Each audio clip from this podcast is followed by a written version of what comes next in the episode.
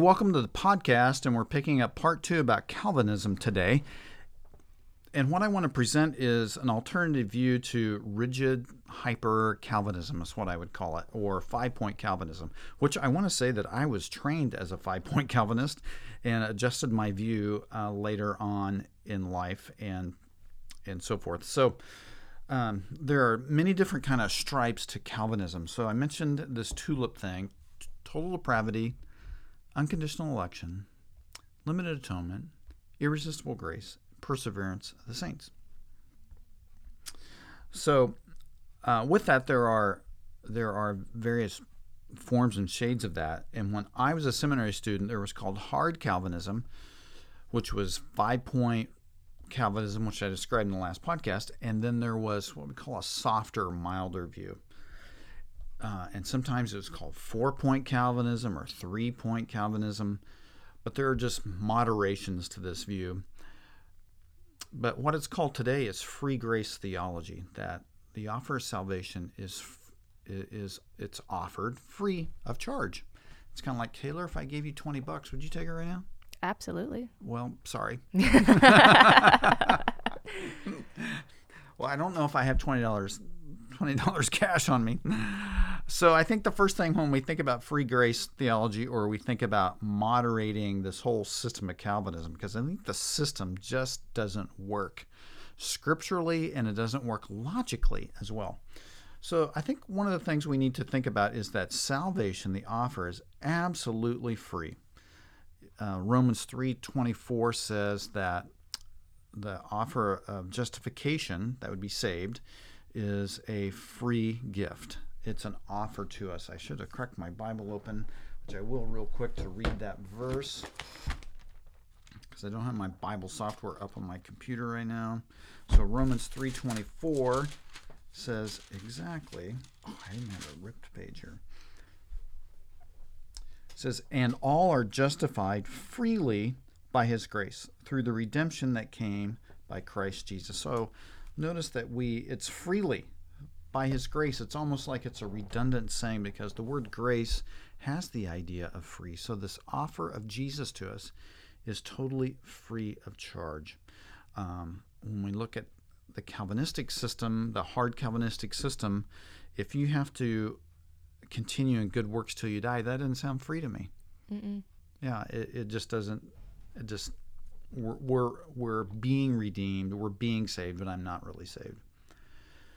And this offer can only be received by faith. So I talked about the farmer who had th- three people drowning out in the lake and throws them lifelines. Well, by faith, they have to grab the lifeline, and by faith, believe that the farmer's going to pull them into safety, right? So there's an there's this act of faith for us to do, and and so, in a Calvinistic, hard Calvinistic system, God gives you the faith and places it in you. You didn't choose faith.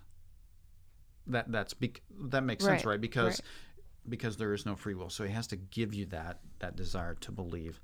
And so, in passages like in John six, it says, "Unless the Father draws them, someone cannot come to Jesus."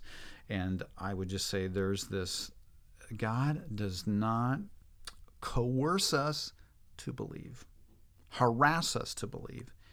He tries to persuade us to believe. There's a difference between persuasion and coercing or harassing. So I might try to convince you, Taylor, you know, it might be a good idea to hydrate yourself, you know, because it's warm out today, right? It's, it's warm right. out. Oh, man, it's warm out today. But I'm not going to force you, coerce you, harass you to drink this water bottle today. So I think that's that's significant for us. So that in the hyper Calvinistic system, faith is something that that we don't get to choose. It's something that's forced upon us. That makes us robots, by the way. I believe so. God gave us this wonderful gift of freedom as well. Romans, or excuse me, Ephesians 2 8 says, For by grace you have been saved through faith. So the word by, therefore, by grace means because of God's grace, because it's free. He initiated things to us. He sent Jesus to that.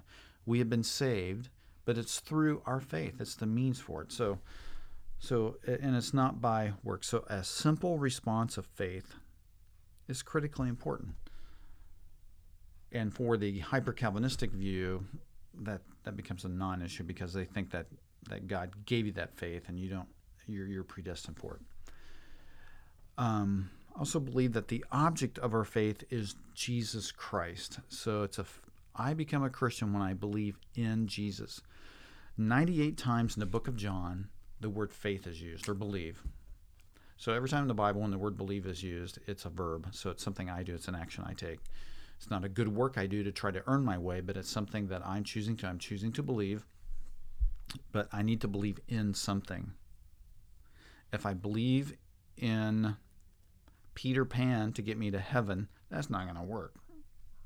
I need to believe in something, and that what I'm believing in is not a philosophy or a value system, but I'm believing in a person, and that person is Jesus. And I need to be clear that I'm believing him to be the Son of God, the Savior, and I'm believing that He died so that my the penalty of my sins could be paid for. So I'm, I'm believing in Jesus and what He did for me on the cross. And with that, I think that we can be sure of our salvation. Assurance is possible. Under the Calvinistic system, you'll never sure you're going to heaven until you die because you might sin too much. Well, that's scary. It is scary, right? Because it makes us. It's almost kind of like guilt motivation. I'm gonna.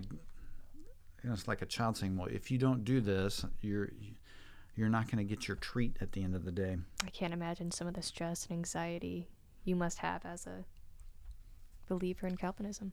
Right, but it, it would be stressful because I gotta continue my good. I gotta continue my good works till the day till the day that I die, and so. But I think we can be assured. I used to have people in my office and I, hey, read this verse out loud. It's John five twenty four, which Jesus said, "Truly, truly, I say unto you that whoever believes in, in me has crossed over from death to life." And I would ask people, "Have you believed in Jesus?" And they would say, "Well, yeah, I have." And we'd clarify that, you know, Jesus is the Savior, not some picture of Jesus on the wall. And and I said, "Would Jesus lie to you?" So he said you've crossed over from death to life, you will not be condemned in that verse. Therefore, if we believe the words of Jesus, we can have assurance because we can count on his word. He's good for it. And so it offers us full assurance of salvation. Another thing that I think is helpful to think through is that we can separate there's one condition for me to get to heaven, believing in Jesus. There are other conditions for my spiritual growth and I'm calling that discipleship. So I can make a distinction between salvation and discipleship. The conditions of salvation is faith alone in Christ alone. The conditions of my discipleship or following Jesus are like serving Him, doing good works. That's where good works comes into play. That as a follower, that as a follower of Jesus, it begins with my faith in Him, but my discipleship has other conditions: giving, obedience, worship, many different things the Bible says. And so I need to separate those two conditions. When I confuse them, then I have good works part of the picture for my salvation. Because then I think, oh, tithing is something that I can get to heaven if I tithe money. So, quick story, Taylor. I took a mission trip to the country of Myanmar. And while I'm there, uh, it's my first time to teach at a pastor's conference, 13 students in the room. And uh, I was with two other instructors. One of them had somebody writing on the wall to trans on the writing on a whiteboard what do i need what do you need to do to go to heaven so that's a great question right mm-hmm. and so for these pastors there uh, we got about 15 different answers of what you need to do to go to heaven all the way 15. from 15 yeah i need to tithe. If i don't tithe i can't go to heaven. I have to do good works. I have to be baptized. I have to go to church. I have to be obedient. It was all about good works good works good works. But they also included believing in jesus. So it's almost like believe in jesus and do all these other things. Well those other things are part of discipleship not part of being saved. Does that make sense? Mm-hmm. So there are different conditions for that. So I think uh, a better way to look at that than Calvinism is is, is that. Um, I also think that we have this um, this thought. Well, if it's all a free gift, and I can be assured, then that will mean that the person, a person, could just sin all they want. What's the use of living for Jesus if you're going to go to heaven anyway? Somebody Yeah. could think that, right? So I'm sitting at a McDonald's years ago, and one of my youth leaders says to me, I'm divorcing my wife anyway. I don't care what you say. And then he says to me, I'll go to heaven anyway. Oh, ouch. Yeah, right. so right there, that's the. So some people who teach hyper Calvinism are saying, see, that's the person who we need to be telling them if you don't continue good works till the day you die, you're going to lose your salvation, and it keeps them in line. Well, I would say that all these years later, he's still married to the same person. You know, things turned around. But I think what we need to be aware of is that is that my good works matter for the future because I'll be rewarded someday. So we call that the doctrine of eternal rewards. And there must be 50 different Bible passages about future rewards. So God's grace motivates me to live for Him because of gratitude. I'm so grateful. But I also have a prize coming, the eternal rewards part. So in 1 Corinthians chapter 3 verses 11 through 15 it says that the believer will go through the fire and if his works are wood, hay, straw, they get burned up, they're useless. Uh, if they if the works aren't good, if they have good works, they're like gold, silver, jewels, and that they will be rewarded. So So- it's not even about a relationship at this point. It's just about getting into heaven and getting a prize for being good. Well, I think what we need to realize is it's one motivating factor for living for Okay. Christ. I think the overall motivating factor for living for Jesus is gratitude. I'm just so grateful. And but I also need to be aware that we have all these Bible passages about God will reward us. And that reward might be as simple as, "Hey, good job, Taylor. I'm so proud of you." And that would be amazing if Jesus said that to us, right? High five. And he did really well. Well done, good and faithful servant as the scripture says. So that's enough reward for me, just to hear Jesus uh, uh, say that.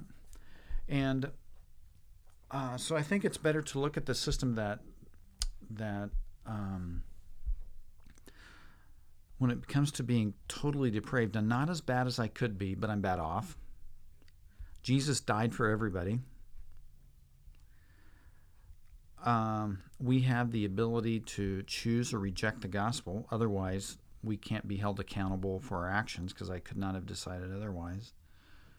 I do have, I, I have assurance of salvation. We call that eternal security. Jesus said in John 10, 28 through 30, I and the Father are one. Uh, he places them into my hand, and no one can remove them. And so that phrase "no one" is the is the strongest way in the Greek language to uh, say "no one." It's it's it's a very definite way that you're in the grasp of Jesus, and I find that I find that very reassuring because then on Monday when I don't feel my emotions are all over the place, I can still remember I am still a child of God, no matter if I did knucklehead things the day before. Have you ever done knucklehead things? Oh, all the time. Okay, well, good. I thought I was alone. So when I think of of Calvinism, I think the, of the tulip, but it needs to be greatly adjusted in some areas, or all areas of of this, and that we have a more accurate understanding of Scripture and of God's character as well. Well, at the uh, end of the podcast, sometimes I say grace and peace to you. But I love that word grace. It's the Greek word charis, and it means you uh, received something you did not deserve.